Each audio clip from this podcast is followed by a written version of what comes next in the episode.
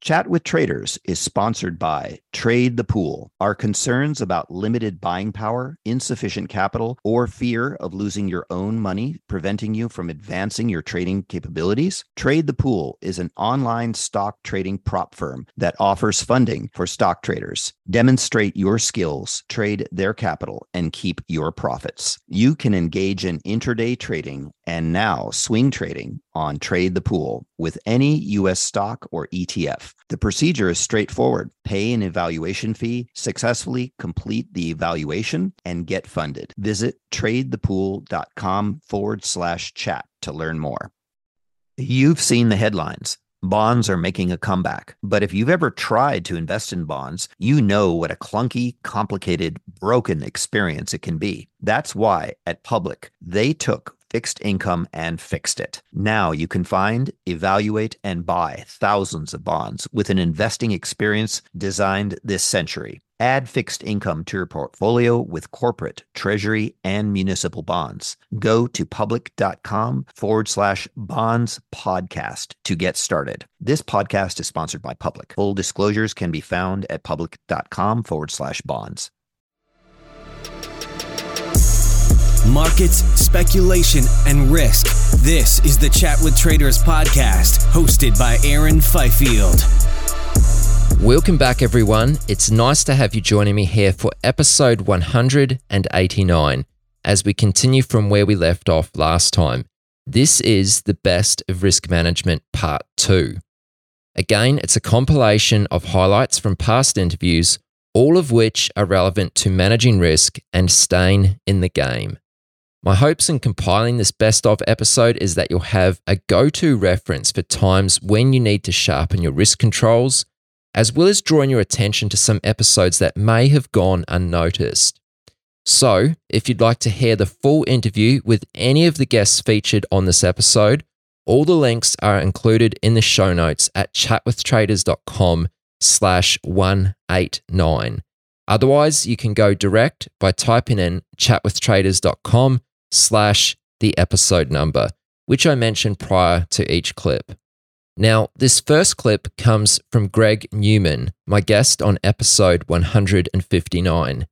Greg is a founding partner of London based firm Onyx Commodities, who are major players in global energy derivatives, active in exchange traded futures as well as the OTC swap market. And what about risk management? Do you have any core principles around managing risk? So I think first things first is is, is the stop evaluation. You know, um, so you have to determine the value expected that you, you think it's going to get to, but then you also need to determine where the value will get to or the price of the contract will get to, where you know you've misjudged it. So if you think it's going to go from 60 to 65 on Brent, but you know you put yourself and you envisage, okay, but if it does get to 57, or lower, how would you feel in that situation? How are you looking at the market? Is that, is that, is that not a price which is telling you, you know, all the factors you considered are clearly wrong because the, the, then the price wouldn't be this, this, uh, this low. So you have to kind of set that level for yourself. And that might be a consideration of volatility, um, you know, market events and obviously the timing, the length of the trade. So you have to factor that, all that in to, you know, the evaluation of, of your stop. And I think it's, sounds it sounds relatively simple, but I just think that people don't do that thinking before. They don't actually, and again, it comes back to the original thing I was saying about believing, you know, you're not actually special. You're not this guru. You need to think, oh, there's a very good chance I'm going to be wrong here. So when do I think I'm wrong? What price do I think I'm wrong? Um, but it's also not making that mistake of, of putting your stop to a place where, you know, for instance, you think that oil is going to go from 60 to 65. That's a big move uh, relative percentage wise, it's not going to happen in a day. And if it did, it would be you know an event you could ne- you never would have seen coming. Um, so, given your analysis and given your hypothesis and why you think that's going to go up to 65, you've got to give it uh, enough time. And um, so, if you were therefore to to put that trade on for a week and be like, why is it not 65? Obviously, that's silly. But also, you know, if you were not to, if you were to put your stop at 59, it's only a dollar and you're expecting five you know, a dollar, if you look at the Brent volatility, that's not a big deal. And that could just be someone, you know, someone doing a huge hedge and moving it, and it's very temporary. Um, and you would have been stopped out when there was no need to be stopped out. You need to you needed to have factored that in to your analysis. And again, you know, it comes back to if you know when you're wrong, or you've got a good idea of when you are um, not seeing what you had expected, then that's the number you need to have in mind, uh, basis all these considerations. Um, and then you go and start saying, right, so how much, given this is what I, the level where I think I'm going to be wrong, if that's $3, then, you know, I need to only risk, I need to know that I'm risking $3. Therefore, I'm only going to risk the amount of money that correlates to that, to that $3 and I shouldn't be risking any more. Does that, does that make sense? Yeah. So if you've only got, you know, three grand to risk and you, you know, first of all, you need a $3 stop. So you should only be doing a, uh, one one lot, which is because everything is a thousand uh, thousand barrels in, in Brent. So yeah, I hope I hope that makes sense. Yeah. So the next thing would be of your total capital available. If someone gives you X amount, you know there might be a, an element of you know I'm only actually going to risk ultimately ten percent of that capital, and of that ten percent, you know I'm only going to risk ten percent of that per trade or even less. Um, and you need to establish that and be really quite strict on that because you know you, you need to keep yourself in the game for as long as possible and, and you can't expect uh, a ridiculously high win lo- win loss ratio. You've got to expect that you are going to be wrong a lot of times or you are going to lose money a lot of times. So this needs to be to be factored in. Uh, the too many people they just risk too much up front, and um, you know you could actually be have some great ideas and great approach to the market, but because your trade craft and your risk management is poor, you know you've you've been uh, taken out of the game, and uh, a lot of careers are ruined over that. Um, yeah, so you know, Paul Tudor Jones, uh, big big time trader, um, veteran in the market. Um, he would say, you know, I spent all day making his risk kind of vanilla and exactly what he wants. You know, not sporadic risk and this and this and this. He's like, I have this view, this hypothesis, and this is how I'm going to express it, and that's all I want in my book. And um, he spends his day, he says, making himself feel good in the sense that, you know, you're going to feel good if you've got the right risk on. You know, you're comfortable with it, you've set your parameters.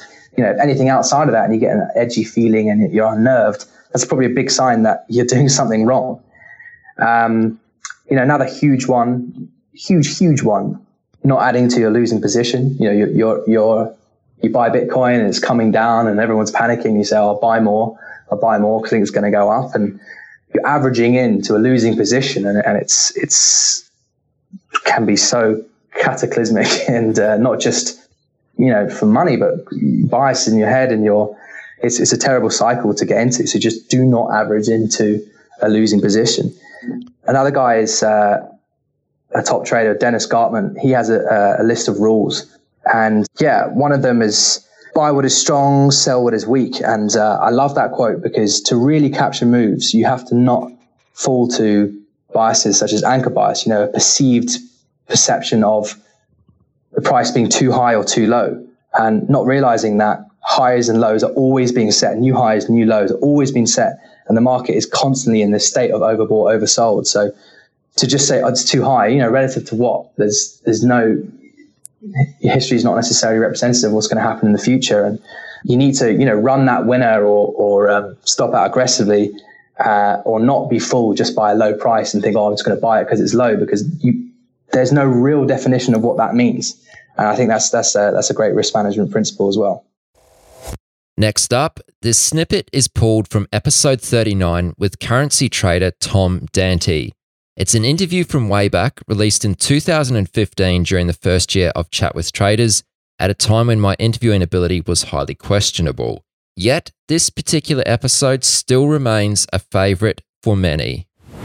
Another thing was was composure under pressure. You know, watching guys have big down days and not seeing it rattle their confidence at all. You know, seeing them be able to walk up the office, head held high with a big smile on their face, and you knew for a fact that the guy was down a massive amount on the day. Like we're talking tens of thousands of pounds. And, and again, it, it, it kind of it, it drilled into you that right mindset that you didn't you didn't have a pro trader ha, you know get his ass handed to him on a day and then turn up the next day and go, oh, I, am fucking scared. I'm scared to click the mouse. I, you know, I don't know what to do. And it, and it, it just it, it, made you stronger, if, if, that makes sense. It it it kind of made a man of you, I guess, if if that's the the, the right way of describing it. one thing that I learned that, that, that really stood out and really made a big difference for me personally is understanding that support uh, or understanding that there's no such thing as a free trade, right? So um, a lot of people move to break even very, very quickly, and they say that they, you know, they've got a free trade. And I was taught, you know, not to think like that. Um, and I have a big, big problem with this nowadays. So, um, because I found that I would keep moving to break even in the early days because it is, you know, it is comforting to, to, to know that your, you know, your risk is eradicated on the trade. But I just simply found that it didn't work because the market would keep coming back, knocking me out, and then going in the direction that I'd anticipated. And at one point, one of the guys there that was a huge trader had kind of taken me under his wing and we actually spoke about this. And I said, you know, I just got stopped out at break even again. And that, that damn market has moved, you know, right where I thought it would. And he said to me, why are you moving to break even? And I said, look, I bought this, you know, this level and it, you know, it moved up. I can't remember now, but let's say it moved up 20 ticks and it's come back. You know, I don't want to take a loser on it at that point. And he said to me, look, if you buy support, right, which is why you got in that trade, and it goes up 20 ticks and it comes back to the support level, what are you doing? You're, you're scratching the trade, you're puking it right into support. What? Because you don't want to lose money? That doesn't make any sense. Like you're literally trading your P&L. Um, you're focused on the P&L. And he said to me, trade the fucking market, you know, don't trade your P&L. And it was a really, really powerful lesson for me. And again, it's kind of aligned with that that whole you know that principle of when people get in trades and they get up a huge amount of money and they move to break even just so they can't lose. I've seen people that maybe are going for a 100 tick target and they're up 90 ticks and they say right i'm moving to break even now free trade nothing to worry about. And i'm thinking nothing to worry about? How about you worry about the fact that you're risking 90 ticks to make 10 like that's pretty worrying. Um, people make a huge mistake of not realizing that risk reward evolves during the trade. It's not a static concept that you have a, a, a, you know a trade outset. So you can start a trade with you know going for a three to one risk reward, but there'll be points in the trade where you know that will, might have massively diminished, and the odds you know uh, are now against you. So this was again something that I took from a very you know very large trader, just basically not to trade my P and L by constantly you know uh, hunting for the you know for the free trade. And you know and to and to remember that that risk reward evolves and it was a very very powerful lesson. And I, I, I don't think I'd be where I am now without you know without having had that lesson Aaron how do you determine whether or not the trade before you get into it has a worthwhile risk to reward before entering? Do you have profit targets or, or how do you judge that before you get into it? Right so whenever i get into whenever i'm looking at a trade looking to get into a trade i have an idea um, of where i'm looking to take profit and i have a you know a, a firm idea of where i'm wrong on the trade so then what i've got to think about is is that risk reward ratio good enough to merit taking the trade now, um, I guess I, I differ from a lot of traders in this in this respect because there are a lot of people that are um, taught to always go for a two to one, always go you know for a three to one or what have you, and that is good. Don't get me wrong. The higher that your reward to risk ratio is, the better for sure, and I wouldn't dispute that. But what I would say is that it's it is um, dependent. Your edge is dependent on your risk reward ratio combined with your strike rate. If you have a high strike rate, you don't need a high risk reward ratio to make money. So um, I'm aware that I can get away because of my strike rate with a with a risk reward ratio of one to one. I don't like going lower than one to one, although I've worked out over time that I can get away with it. Uh, just going fractionally lower than a one to one, like a 0.9R. But generally, I'll look for one to one or higher. Um, now, obviously, I want to get as high as I can. So, one of the things that I do is I try to establish very early on in the trade is this a trade that I am going to try and run? That's really a key question for me. And I think it should be a key question for all traders because a lot of traders get into the trade and they find that managing it is the hardest thing. And a lot of time, managing it is hard because they don't know, they don't have an expectation of where they think it's going to go. They just they, they they they get in and they think, well, the market is likely to react here. Maybe we're a bit overdone to the upside or the downside, or this is a this is a big trend line that we've just broken out of. I think it can tank, but tank how far? You know, so you've got to have an idea. And what I try to do is I try, you know, I have two types of trades. I have those where I feel that the market is poised from a higher time frame to make a big move. And then I'm going to get in on a lower time frame, like the 60 minute, and try and enter that trade and run it sometimes for the whole day, sometimes even for longer, to try and capitalize on a bigger move. But the other type of trade is, is where I will literally play from one level to the next intraday. So it might hit a support and trade up to the next level. Um, and I, you know, as you would expect, I'll find the trades where I will run onto a higher time frame will be the ones that pay out in terms of giving me a higher uh, risk reward ratio. But I don't. Um, I always I trade the market, right? I don't trade risk reward. So what I mean by that is sometimes I see people. Uh, they they come into the they come into the market and they say, okay, so I'm planning on taking this trade, and I'm buying, let's say, this support level, and I think it's going to go up to the next level.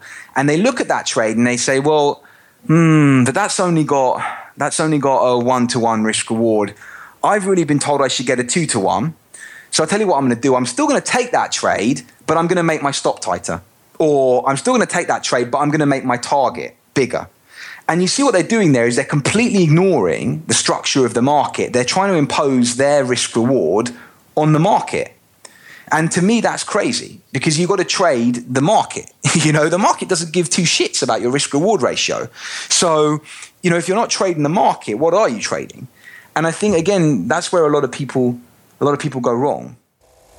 I would now like to share with you a couple segments, a total of about 15 minutes, from episode 150 with Aaron Brown.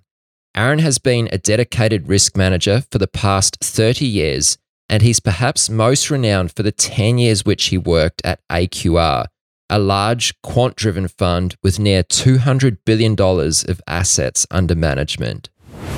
Can you give us an example of a couple questions that traders should be asking themselves, or you know, if they have access to someone more experienced uh, about risk? Like some questions that traders maybe often ignore, don't even think about, or just plain simply don't ask themselves. Well, I guess the first one, and this is almost a definition of being a trader. You know, a lot of people come up to you and they say, you know, I think I think you know gold has, got to go up in price, or I think that you know the stocks are overvalued. And and the first question I ask is I say, um, okay, how much would things have to move in the other direction before you would decide you were wrong? And if the person has never even thought about that question, I just know right away they're not a trader, um, because they're not really, you know, they're, they're planning one course. This is like the risk avoiders. They plan the most likely course. They plan what they think is going to happen, and they get mad when, you know, things don't go uh, as they plan. A trader has to be able to really internalize, not just, you know, give lip service to, not just write it down on a piece of paper, has to really internalize kind of two ideas. One is that they might be right, uh, and one is that they might be wrong. And each one of those views has has you know consequences to it. And so, if you thought about a trade, if you thought about it in trader terms, you have an idea for okay, when I say gold is going up, I'm thinking that you know here's the approximate amount of money I would want to make on the trade, and if it went in this direction by two hundred dollars, is something I would know that I was wrong, or or perhaps you know something had come in to change the situation that I didn't expect, or maybe I was just wrong in my analysis. And those are kind of the first two numbers you think about when you're trying to think about the risk of the trade. How much does it make if you're right, and how much does it lose if you're wrong? Of course, there's a lot more work to do after that. But if you haven't even thought of that, if you just thought of one scenario, there's nothing a risk manager can do for you. There are some people, really great traders, who can, you know, think of three or four or five scenarios and really hold them in their mind at the same time. But uh, that's pretty rare, and I don't know how useful it is. You know, if you really have two good scenarios, and you know you plan a trade that, that works for those, um, you're going to do most of the work uh, that you need to do to make good risk decisions in trading. Would you say as a risk manager, you focus more on what there is to lose instead of what there is to gain, or do you focus on both with somewhat equal weights? No, no, it's got to be exactly equal weight. If, if anything, you focus more on uh, the opportunities. That on the downside, what you're really thinking most of the time, uh, you don't want to uh, have like intermediate, um, you know, cut your losses early kind of things. You kind of figure out how much you're willing to lose if you're wrong. And there's no great advantage in losing less than that. Um, typically, you want to, you know, go with the idea until you've lost what you're willing to lose, and then, uh, and that's when you get out if you're, you know, on the, on the downside. So on the downside, you're kind of looking at a floor, a limit, like, you know, okay, what's the worst that can happen? And how am I going to deal with that? Once you decide, okay, I can survive. If, if the worst happens, you know, my plan isn't completely uh, thrown out. I can still make my annual goals, whatever. Then you stop. You don't think too much about that. Then you start thinking, okay, now how can I squeeze the maximum I can out of this? People leave a lot more money on the table on the upside than on the downside. Um, and a risk manager is a lot more help um, when things are going well. You know, if things just go against you, you do your stop yourself out. You go on, you find a new trade. You don't need to pay a risk manager a lot of money to tell you uh, that. But when things are starting to go your way, and and you know, then you got little reverses, things like that. That's where your attitude toward risk becomes very important. Can you expand on that a little further? You said that traders leave a lot of money on the table on the upside. How can we take some of that money off the table? Yeah, it, it's uh, you know it, it's a question mostly of thinking things out ahead of time. I mean, again, the, the way a lot of traders approach things is okay, I've got this thesis, and uh, it looks like a good thesis. And then they, and, and when, once they convince themselves, okay, this is a good thesis, they immediately turn to the downside. If they don't turn to the downside at all, then they're not traders. But they turn to the downside, they, okay, you know, what might go wrong with this? How could I lose money on this? How can I size it or, or set it up? You know, often there are trades that are, too risky on a naked basis, but you can figure a way to do it on a spread, you know, with, with some other positions such that you uh, make the downside tolerable. And they tend to spend a lot of time planning that. I would say a lot of 80% of the pre-trade strategizing tends to go on, uh, you know, uh, capping the downside and and, uh, and, and dealing with it. I, I tell them, you know, switch that around. Spend 20% of your time. You know, capping the downside is important. You got to think it through. But honestly, if on the downside things aren't going the way you predict and it's not worth spending a lot of effort figuring out exactly what you know once you're wrong you could be wrong about a lot of stuff and, and it's hard to predict exactly how you're wrong. Um, but if you're right why exactly are you right? You know often you have three or four reasons why you like a trade. Well you know trot them out one at a time and figure out exactly how much each one means. And you know set a reasonable strategy for uh, um, for, for, for, taking profits. Not just, you know, gee, I'm going to get out what I've made, you know, uh, 10, 10 points on this one, but um, okay, you know, if it goes up quickly, this is what I'm going to do. If it goes up slowly, if it goes up and this other thing goes up, I'm going to do this. You, you, don't have to map everything out. You don't have to have an algorithm that tells you exactly what you're going to do. Although I have spent a lot of my career doing quantitative trading where you do exactly that. You write a computer program to do all this stuff. Um, but you don't have to do that level. You ought to have some fairly sophisticated thoughts um, about how you're going to exit this, exit this trade at a profit. Um, and that's where it's so easy to, you know, you're right, you're happy, you want to grab, you know, what you've got to date. Um, it's especially here's a one that happens a lot. You know, you made a lot quickly, and now it's kind of slowly giving back, um, but you really haven't gotten up to the point where you uh, uh, where, where you had planned initially. Um, people love to win, you know, and people would rather, you know, win 80% of the time than, you know, win 40% of the time, but actually walk away with more money. Uh, this is something we know we see in poker too. There are people they want to win a lot of pots. And that's not really the goal. The goal is to walk away with more money than you started. And sometimes that means losing most of the pots, but, you know, winning a few big ones. Um, trading doesn't have to be like that. You know, there are traders who make money 80% of their trades. There are traders who make money 5% of their trades, but they just make so much on those they can afford it. You got to know who you are and you got to know what you're going for. I think this is an interesting question.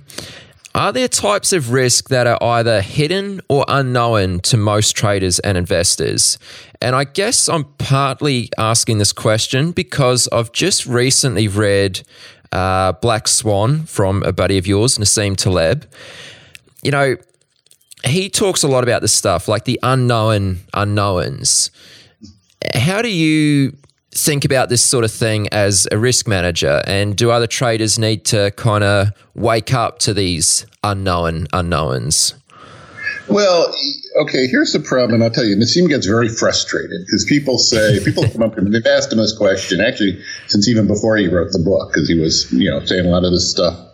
Um, before they say, okay, um, what should I do about it? You know, um, how can I predict black swans? And the whole point is you can't predict them. If you can predict them, they're not black swans. Um, you know, and, and how can I plan for them? That really misses the point. What those people are really saying is they don't really believe they're black swans. They just think there are things other people overlook that they can be uh, clever enough to see. And uh, Nassim's uh, position, and I completely agree with him on this, is there are just fundamental things that we can never predict. There are things that happen because they're unexpected. Uh, the example he gave in back and Fooled by Randomness, one of his earlier books, is you know we had this uh, terrorist attack on 9/11, uh, 2001, and before that we knew there were hijackers. There'd been lots and lots of airplane hijackers, but all of them had wanted to survive. And we had lots and lots of suicide bombers, but all of them were low skill young men with very simple plots who struck close to home. Um, and so we had defenses against both of those things. But because we had never had a sophisticated, uh, higher skilled people uh, who were willing to do a suicide attack using hijacking airplanes, we really didn't have any defenses against that. But that's exactly the reason it happened. If somebody had thought of that and we had built defenses against that, they would have figured out something else to do. So it, it's it's pointless to try to figure out all these things that might happen. What you need to have is you would you need to have a plan, a long term life plan, basically, but certainly a trading plan that on average will be able to take advantage of unexpected events, of disruptions. You don't want to have something that's so um, fragile and so uh, you know, tightly constructed that if the markets change behavior in any way, it's going to blow up everything you do. And this is what happens sometimes. People have these very highly levered, very specific strategies based on, um, you know, empirical regularities or theories that, that have worked very well in the past. But if anything changes in the market, um, they, they, they can get blown up. Uh, you much, much prefer to have these uh, robust strategies that actually do better uh, if something uh, um, unexpected happens. And uh, one of the ways I like to put it is, and, and this is this is actually I use this to summarize Nassim's investment philosophy. Is you know you fill one of your pockets with insurance policies, and you fill the other pocket with lottery tickets. And then if anything, you know, unexpected happens, probably you got something in one of your two pockets uh, that's going to profit from this. Uh, if you make a business writing insurance policies and selling lottery tickets, then if anything unexpected happens, you're probably toast. I tell you, people spend a lot of time worrying about exactly what bad events or, or surprising events are going to happen, and there just isn't very much um, value in that. Uh, another thing I like to say is I say, okay, there's an infinite number of uh, disasters that could happen to us, but there's actually a fairly small number of ways uh, that they're going to play out. Um, you know, if you're running a hedge fund, for example, you know, anything could happen in the world. But, you know, what's going to do? Well, maybe it's going to, you know, seize up all your cash and you're going to have trouble making margin calls. Maybe you won't be able to trade something.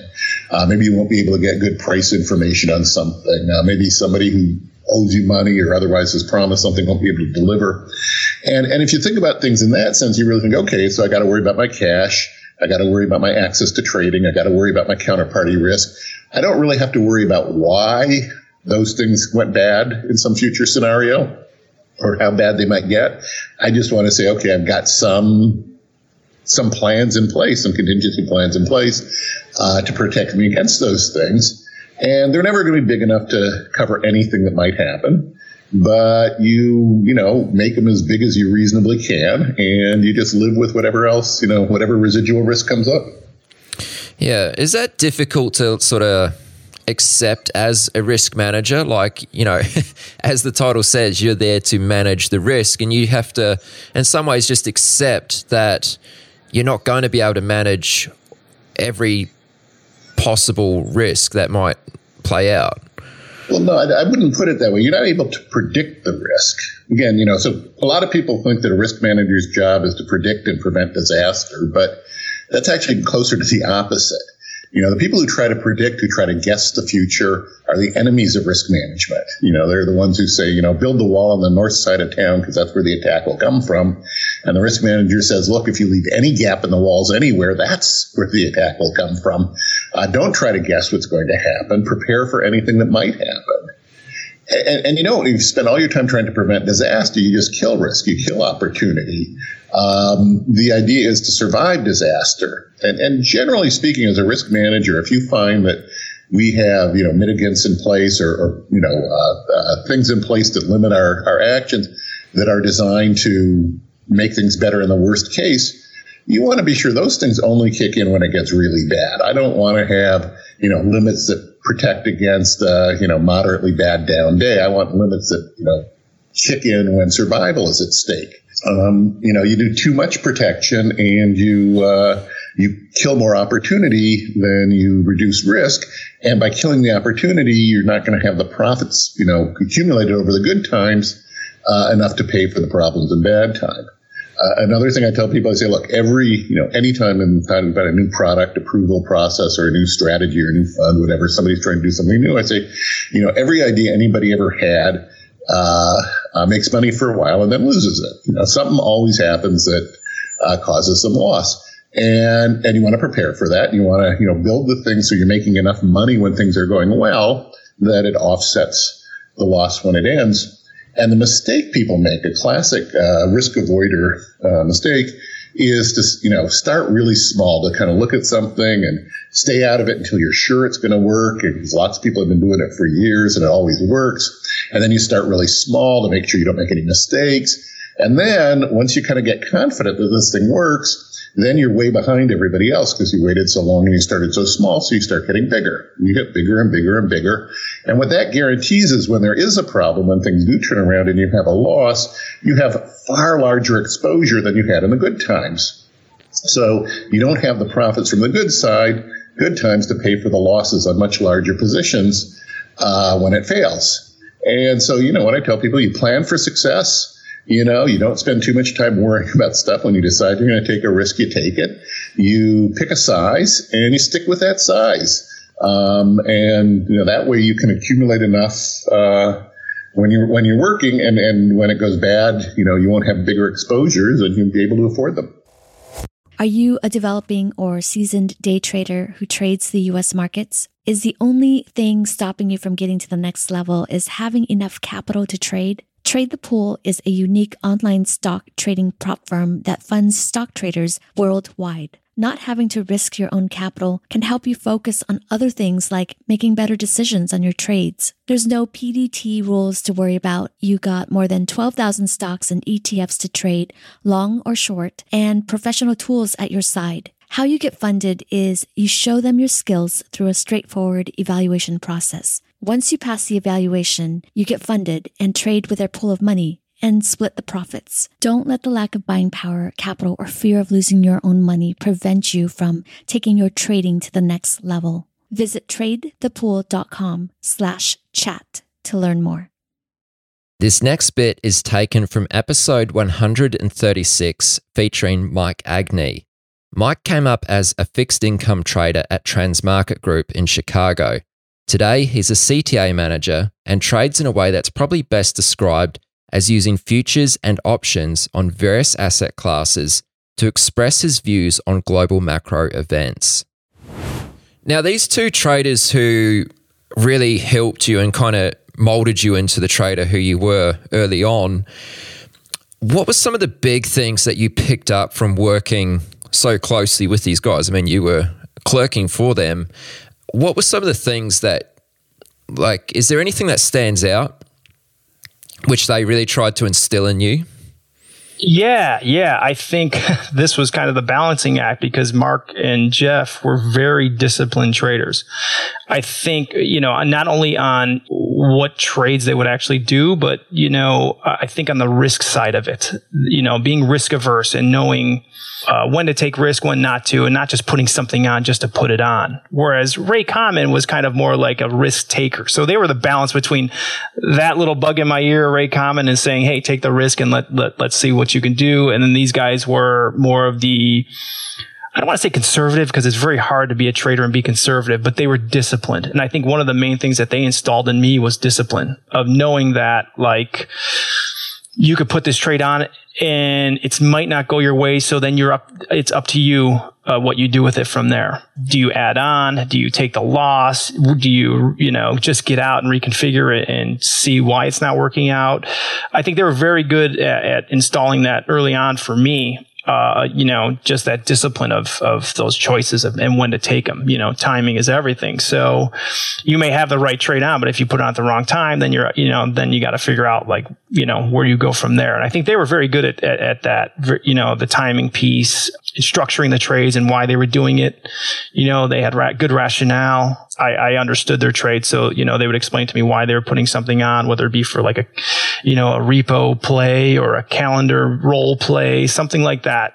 Which some guys in the industry, if you're not in the bond, you know, market, you might not understand repo and, and that stuff, but that might be a topic for another day. But it's just stuff like that where on, an, on a bond arbitrage, you know, as a bond arbitrage trader, you, you need to know those things and learning from guys that can do it and do it well is, is, I think, highly advantageous for a young trader.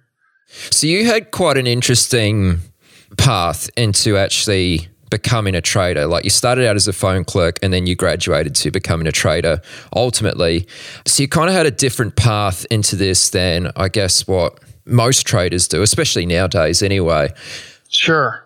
Yeah. Were there still challenges for you when you did begin trading full time? Because you said, you know, towards the end there when you were clerking, that you were almost kind of guiding these guys on what trades to make and how to manage certain positions. But when it actually came to it and you were trading for yourself, uh, still at Transmarket, of course, were there any challenges that you still came up against? Yeah, sure. I think the biggest challenge was getting over that hump of trusting that you know how to do it and you can actually do it. I, you know, I'm never going to forget the feeling in your stomach when you put something on and you don't, you know, obviously you don't know it's going to go your way. It looks good, it feels good, but you know, might not necessarily, you know, go your way.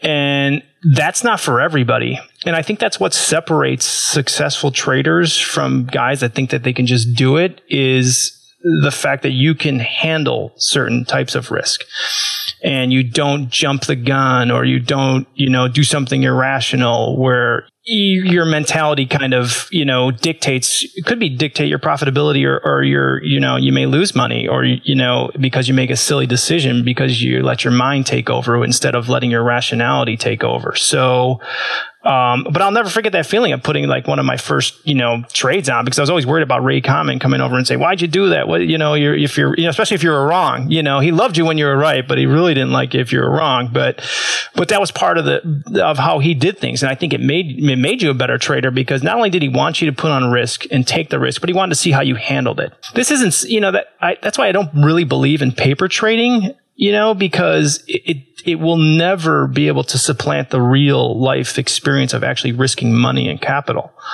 And I think Transmarket was very instrumental in teaching that as well. They knew that that it takes money to make money, and they know that not everybody's going to be a winner. But in order to find that winner, you have to take some risk and, and believe in some of these guys that come in. Um, and I don't think your demographic or your background really mattered to any of these guys. It, it mattered whether or not you know you could actually do do it you know and like i said it's not for everybody and i don't think many people like to take risk i think a lot of people you know take the safe route and that's okay and that might be for some people you know but for some others you know taking risks i don't want to say it comes naturally but it's just easier for some more than others Absolutely. Yeah. How did you begin to build up your risk tolerance? I presume Ray was certainly a big influence on that, but I mean, can you kind of give us a bit of an idea on how you became, I don't know if more comfortable is the right word, but let's just run with it. yeah, no, I know exactly where you're going with it. And the simple answer is, you know, you have to build up capital um, it, you know, he always said, you know, having skin in the game will make you a better trader because, you know, because you have, you have something to lose at that point. Yeah, everybody can come into a prop group and, and trade their money and risk whatever and walk away and maybe get a job somewhere else if it doesn't work out. But if you go into this thing with that mentality, forget it. You'll never do well because you don't respect the capital.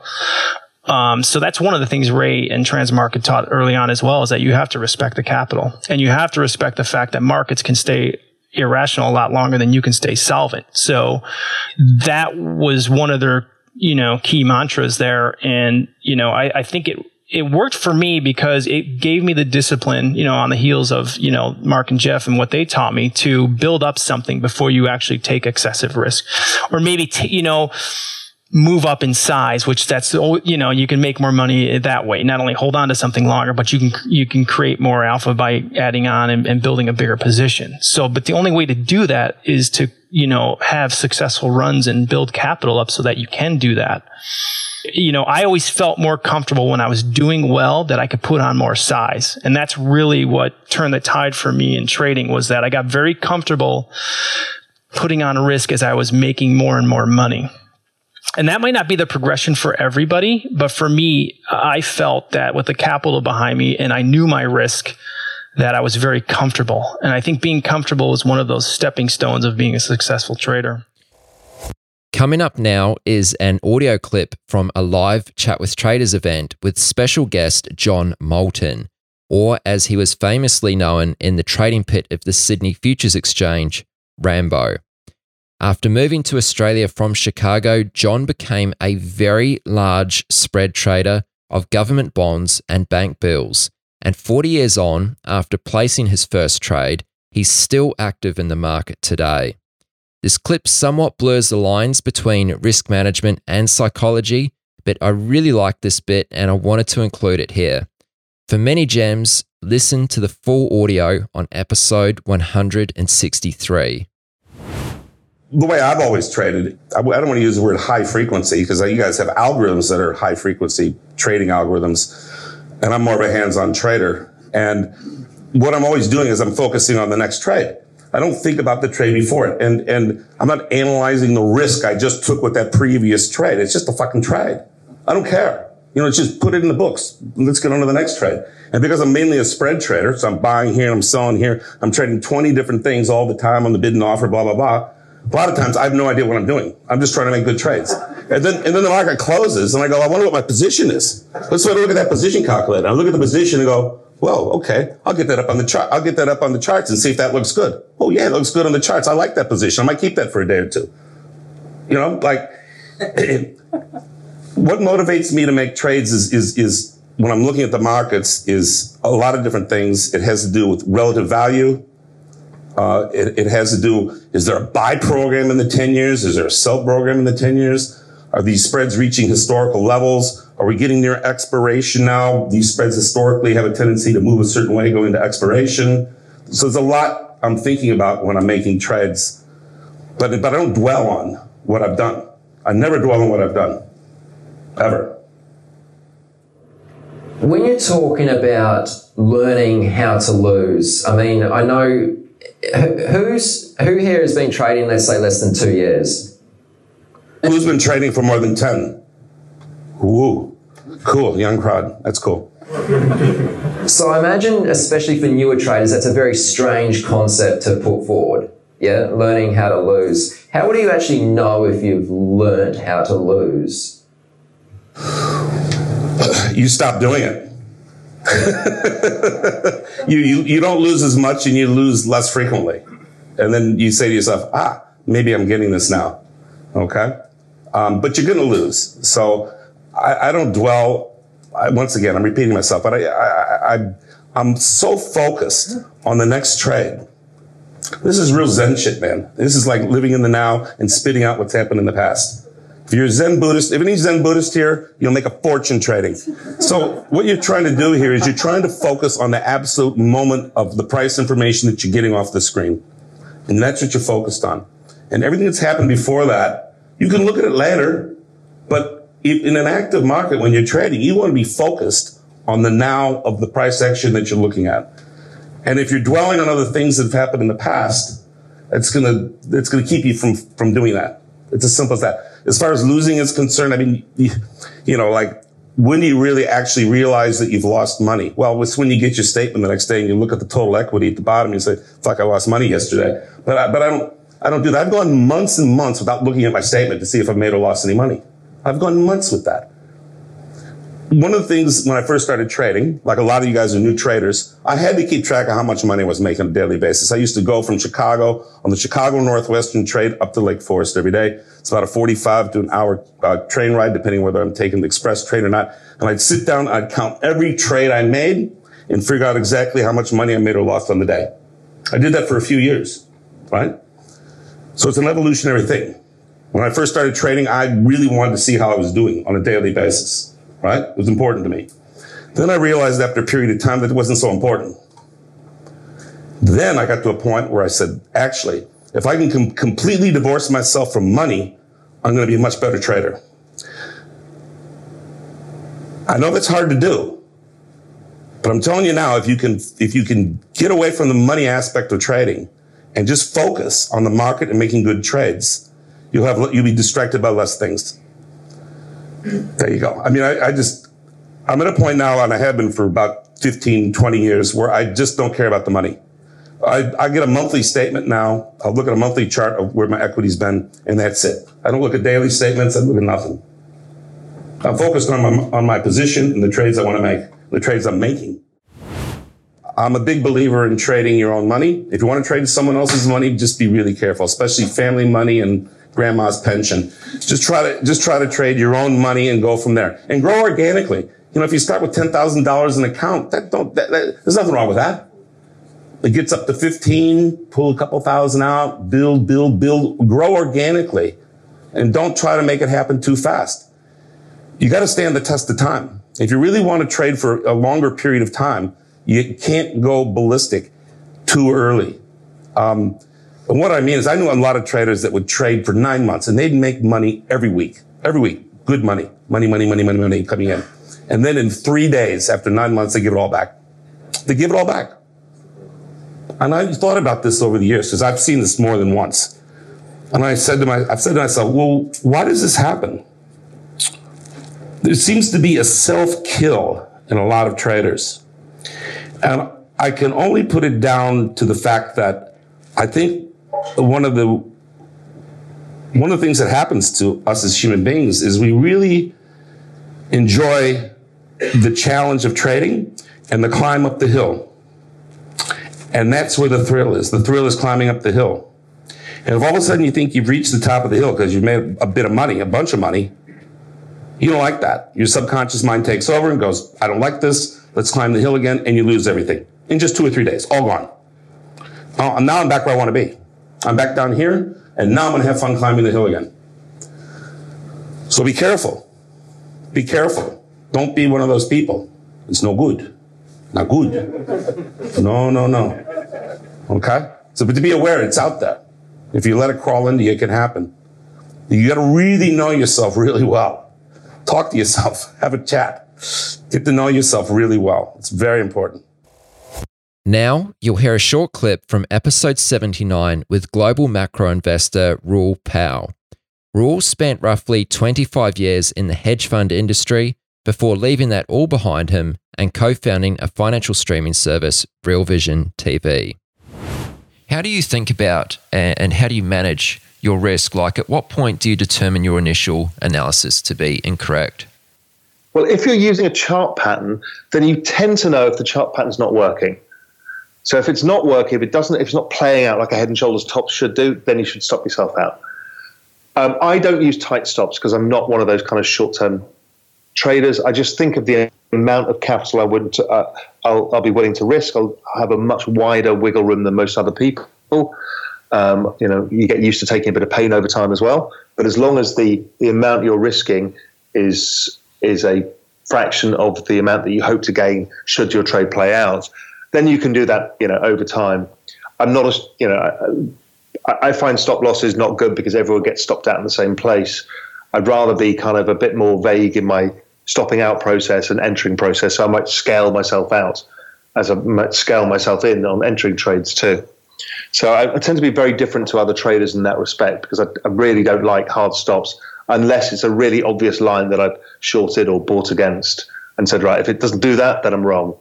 You know, then I'm happy to use stops. Next, I present to you Larry Hite from episode 180. Larry's been in markets since the 60s. He co founded hedge fund Mint Investments, and he is considered to be one of the forefathers of trading systems and a pioneer of trend following. He was also profiled in Jack Schwager's first book of the Market Wizards series. Do you have any risk management rules which you live by? Like, I guess just going a little further into your risk management philosophy there. Yeah, yeah. I, I, I, I, I always figure out what the loss could be. And if I can't take the loss, I cut the bet down to a point I can. I'm totally indifferent to what the fucking market does most of the time.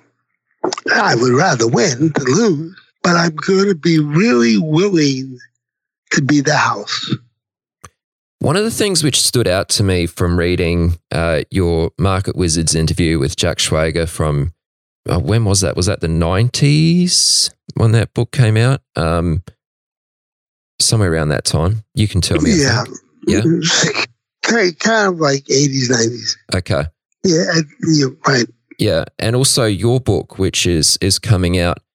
It seems like early on in your career, you were around or you knew of numerous people who had made quite a lot of money in the financial markets, and then also later on lost that money, and not even necessarily like way further in their career, but in a short period of time had lost a lot of the money they had um, made. That must have really shaped your philosophy on risk. Yeah. Yeah. That's why I always go against my core capital. I don't feel I'm Superman, and I'm only want to bet a given percentage of my core capital. I don't break those rules.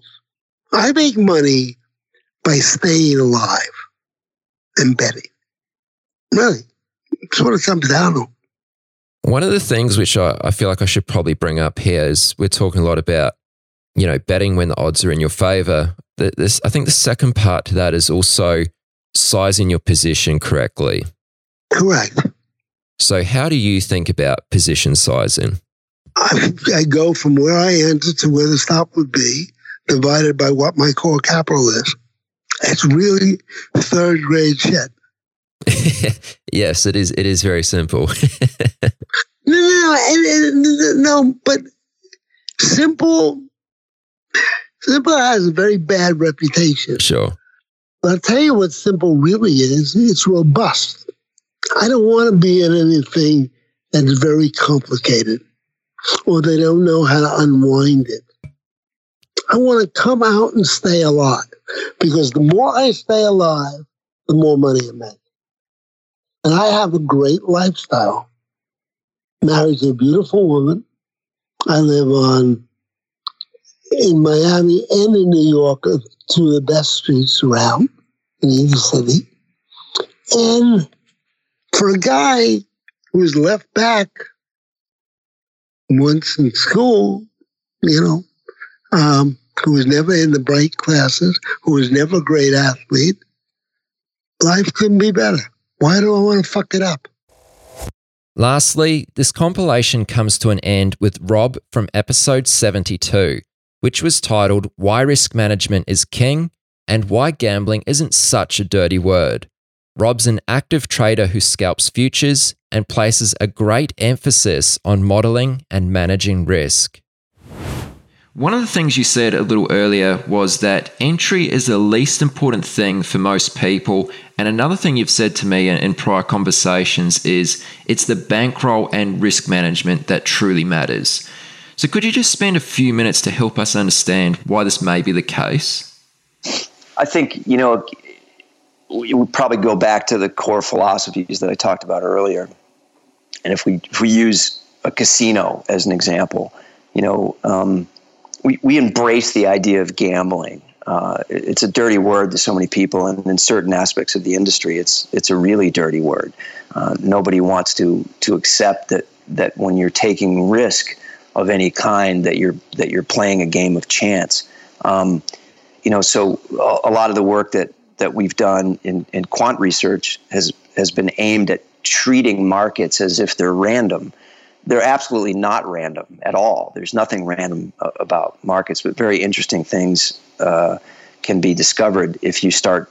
Uh, you don't have to you know study them to the depth that we have, but if you start thinking about markets uh, as if they're random, it can pave the way to kind of understanding how uh, edge can be created through risk models.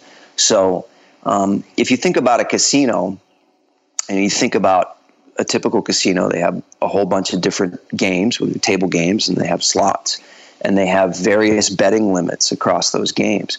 And these are all games of chance. And, and I always say the word, you know, I always bring up this analogy for gambling because I think it's really important. You know, if you knock on 100 doors in your neighborhood and you say, hey, I'm doing a survey, what do you think about gambling? You know, a very large percentage of those people are going to say, "Oh, gambling. Oh, gambling. You know, it's it's a seedy. You know, it's seedy." Or you know, they conjure up the image of this you know, this guy down in his luck that you know was you know betted on black and was stuck in Vegas and can't get home, and he's lead, you know living in a seedy hotel or whatever. And uh, but if you go back the next day and you knock on the same doors and you say, uh, "Sorry, you know, I'm back again for another survey." Uh, how would you like to own a casino? Now all of a sudden you know, everybody says, well, yeah, you know, and of course, you know, it would be fun on some level, at least, if you could say to them, well, what's the difference? I mean, do you think that the casino isn't gambling with the player on every hand that they play or on every pull of the slot? Um, again, you know, what we're talking about here is is is edge. You know, we're talking about mathematical edge. Uh, casinos lose all the time um, in in various pits and in various games, and you know, guys come in and they catch a run of cards and they beat them for 100,000, 200,000, a million, two million. Happens all the time. But they know that over time, that because of the edge that they've built into the game, in the case of the casino, it's actually the structure of the games. To a lesser extent, the betting structures. Some of the betting structures benefit the players and so on. But at the end of the day, what they're really doing is grinding out a risk model. So a casino never has a meeting after a shift and goes, "Hey, listen, blackjack dealers, we got to do something about these hands. I mean, you guys are losing way too many hands. I mean, what what would the blackjack dealers say if their boss said that? Like, what are you talking about? How can I control what hand comes out of the deck? So when we talk about you know entries being the least important, at least you know um, uh, in the context of this conversation, that's what we're talking about. Um, uh, you know, you don't your entry doesn't really necessarily have to mean anything. There's other caveats. I mean, you certainly you have to be diverse enough. You have to, you know, uh, there, there's other components to it. I don't, you know, it's not realistically necessarily to to trade, you know, a, a single market, for example, intraday with very few occurrences, um, and expect to replicate an edge entirely from the risk model um, you need to you know have enough events. Obviously you know the casino deals a lot of hands and so on and so forth. So all of those things matter. But that's really what we're talking about when we talk about um, uh, math advantage risk management. Um, you know having the ability in a market uh, is unique to set your own payout odds. You know nobody no casino lets you walk up you know to a blackjack table and say hey you know i'd love to play this game and i'm, I'm totally comfortable with your you know, with your uh, one or less house edge or, or whatever it is, you know, based on the structure of that particular game. But here's the deal. You know, you don't even have to give me three to two in blackjack. Just any hand I win, you give me two chips, and every any time I lose, I'll give you one chip. Well, of course, no floor no floor man's ever going to give you those odds because they can't win, right? Um, that's what I'm talking about. When in a market, nobody says to you that nobody tells you how to create your betting structures. So you know you if you want to you want to risk three points uh, for you know to your stop on some trade that you make, and every time you get out, you start to get nervous and you take a one point win. Well, your your risk math is inverted, as we call it. So you know you get a couple a couple losses for three handles a piece, you know you're going to have a lot of one point wins that you're going to have to crawl back from in order to do that. But um, it's your choice. In other words, you can you can say, "Oh, I don't care if I have a twenty percent win rate, a fifteen percent win rate, whatever. I'm going to bet a dollar, and I'm not going to get out or accept a win until I've made you know eight to one on my money or whatever the number is." Um, you're probably not going to like it psychologically, but it doesn't mean for a second that that's not the best application that's going to make you the most money. Typically, what makes you feel the best as a discretionary trader is never what's going to get you the money. It's always, you know, we always say, you know, being being being a trader in general, especially being a discretionary trader, is is about managing discomfort, and it never gets any easier. I mean, I've been doing this a long time, and um, I'm never comfortable about being in a trade. I'm never like, oh, I got this licked. I'm going to win this. You know, uh, I got this. Uh, I'm always nervous. I'm always skeptical. I'm always uh, thinking I'm I'm early or I'm late or I'm not making the right decision. You know, it's just something that you have to settle in with and and realize and make sure that it's not influencing. Um, you know how you should react um, and how you should manage your your position or put on a position at all. So um, that's really what we're talking about when we talk about the importance of that stuff. But if you're if you're focused on, you know, when this indicator lines up with this, and that's that's where you think you're gonna you're gonna make your money. It's it's it's not. And and even if it is temporarily, it's if that kind of inefficiency exists in the market, it won't for long. So the market will eventually find find it and it will will render it uh, obsolete. So you know you, you, really have to be focused on how to manage your money. Uh, you know, not only how to how to risk manage each individual trade, but how to not you know it's not going to be linear. You're going to have to adapt to changes you know in volatility or even how the markets change and the way they move and cadence as we call it. And um, it's just it's just something that you have to do. And most people that fall into that retail trap they don't they don't want it to be adaptable. They don't want it they, they want the easy route. What's red light green light. This lines up with this this does this. I get long i go to the beach you know and a year from now i'm just printing money. I mean that's the dream that a lot of people get sucked into and i'm, I'm sorry to say but there is just no light at the end of that tunnel. On the subject of risk management here so is there anything anything in particular that you've noticed amongst um, traders on a retail level that they often don't think about or consider when it comes to risk? And I guess lastly, why do they have a tough time being profitable? I think a, a lot of a lot of people think that risk is they say, "Well, I manage my risk. I use a stop loss on every trade." Uh, that's a that's a common one. Um, you know, we, we think of stops as placeholders, you know, for the most part, uh, as a way to sort of define, you know, your, your max risk on a trade. But it really, you know, that alone isn't really a risk model. I mean, when we think about risk models, you definitely have to have those components of, you know, uh, striving to, to, uh, to really understand what your typical average win is and what your average loss is. And these are very complex issues because some people trade all in, all out strategies. Some people scale out only but not in. Some people scale in but not out. Some people scale in and out. Um, uh, and depending on what the strategy is, all of these things can be different. But that's definitely a component that you have to understand, and you have to understand that that is part of the risk model and not just using a stop on every trade. The stop to us just defines your your uh, you know placeholder or or or theoretical percentage risk on a trade. So in other words, you use it as a, a divisor to create your trade size. So you know if somebody trades. I don't know. You know, they're trading one. They're trading one contract in the ES, for example, and uh, their maximum stop that they ever use is is three three handles, right? So it's fifty bucks a handle in the ES, so it's one hundred and fifty dollars. Well, then you want to divide that $150 into your equity in the account and understand what it is on a percentage basis. So if you lose that trade, what percentage of your equity are you going to lose? And then the, the so now you understand. So let's say it's 1%. So you're risking 1% of your equity theoretically to your stop point in every trade. Well, is that enough? Well, I don't know. How many occurrences are you going to have? How how frequent do you trade? Are you trading eight times a day? You're trading once a day? You know, how, how many over the course of a month? How many events or occurrences do you have?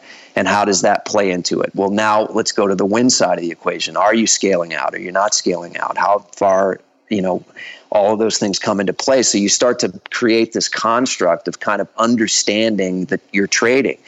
So if you're, in other words, if you're sort of developing a risk model that's based on having a typical maybe one, two, three events max per day trading this one market, well, you, you can't just all of a sudden start trading 20 times a day and think that it's not impacting it. And it's, well, it's okay. I got my stops in place, right? you know, all of that stuff really matters. And, and I think the other thing that we see is, again, this goes back to the psychology and the trying to mitigate pain, which is very common uh, amongst humans in general.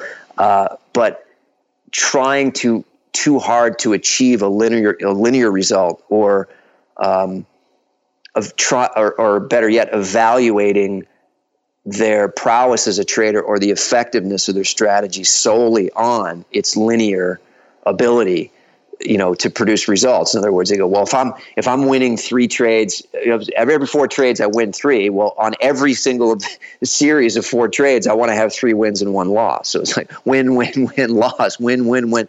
And i mean i'm not even joking. People really you know whether consciously or subconsciously have stuff like that in their minds. And you have to accept things like um, uh, you know starting to stop over analyzing every individual trade. Because again like i say the deck's being reshuffled. It's, it doesn't mean anything. It only seems like it does. And any one event any one trade what's happening with that trade really has nothing to do with anything. So you want to stop analyzing well if i lost this trade it must mean that i made a mistake. And if i win this trade it must mean that i'm pretty smart right? Unfortunately a lot of people think that way um, and and the truth is, is neither is true. It's just you win some and you lose some when you're a trader. You have to become uh, very very comfortable with that and uh, uh, grinding it out, as we say. So we we tell people start thinking about blocks of trades. I mean, we we say for a typical day trader, you shouldn't be analyzing anything statistically or evaluating your risk model until you've got a month's worth of trades.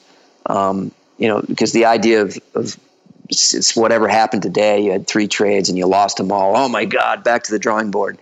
You know, I got to change my model. This is, I can't believe I, I got fully stopped out on three in a row. This model's broken. Well, you don't know that. It's just, you know, it's really inconsequential. But uh, so it just, these things are what feeds the back to the drawing board, back to the drawing board, back to, and they keep going back to drink from a well that doesn't have any water in it you know, and then eventually they lose interest. I mean, the typical, we, we've heard from some of our clearing firm relationships that right now the typical average retail account attrition is inside of three months. So the average person that gets interested in enough interested enough in active trading to open an account doesn't last three months. So that doesn't mean they all blow up their accounts. It just means that for whatever reason, and a big number of them from from the people that we've experienced and, and interacted with from that world are are definitely ending up in that in that line of failures not because they blew their account out or because they don't have what it takes to be a trader. It's because you know they're focusing on entries hyper analyzing each individual individual trade you know using that as ammo to quantify success or failure go back to the well try to create a new model rinse repeat rinse repeat rinse repeat. So that's it. I mean, in a nutshell, it's not. Most of them never even get to the point of where we could have a discussion about what's wrong with their risk model or how to develop it better because they're stopped in their tracks at that. You've reached the end of this episode of Chat with Traders. But rest assured, there are more episodes loaded with real market insight and zero hype on the way soon. So to stay updated with each great new release, subscribe to the podcast in iTunes. And we'd love it if you'd leave a rating and review. We'll catch you next time on Chat with Traders.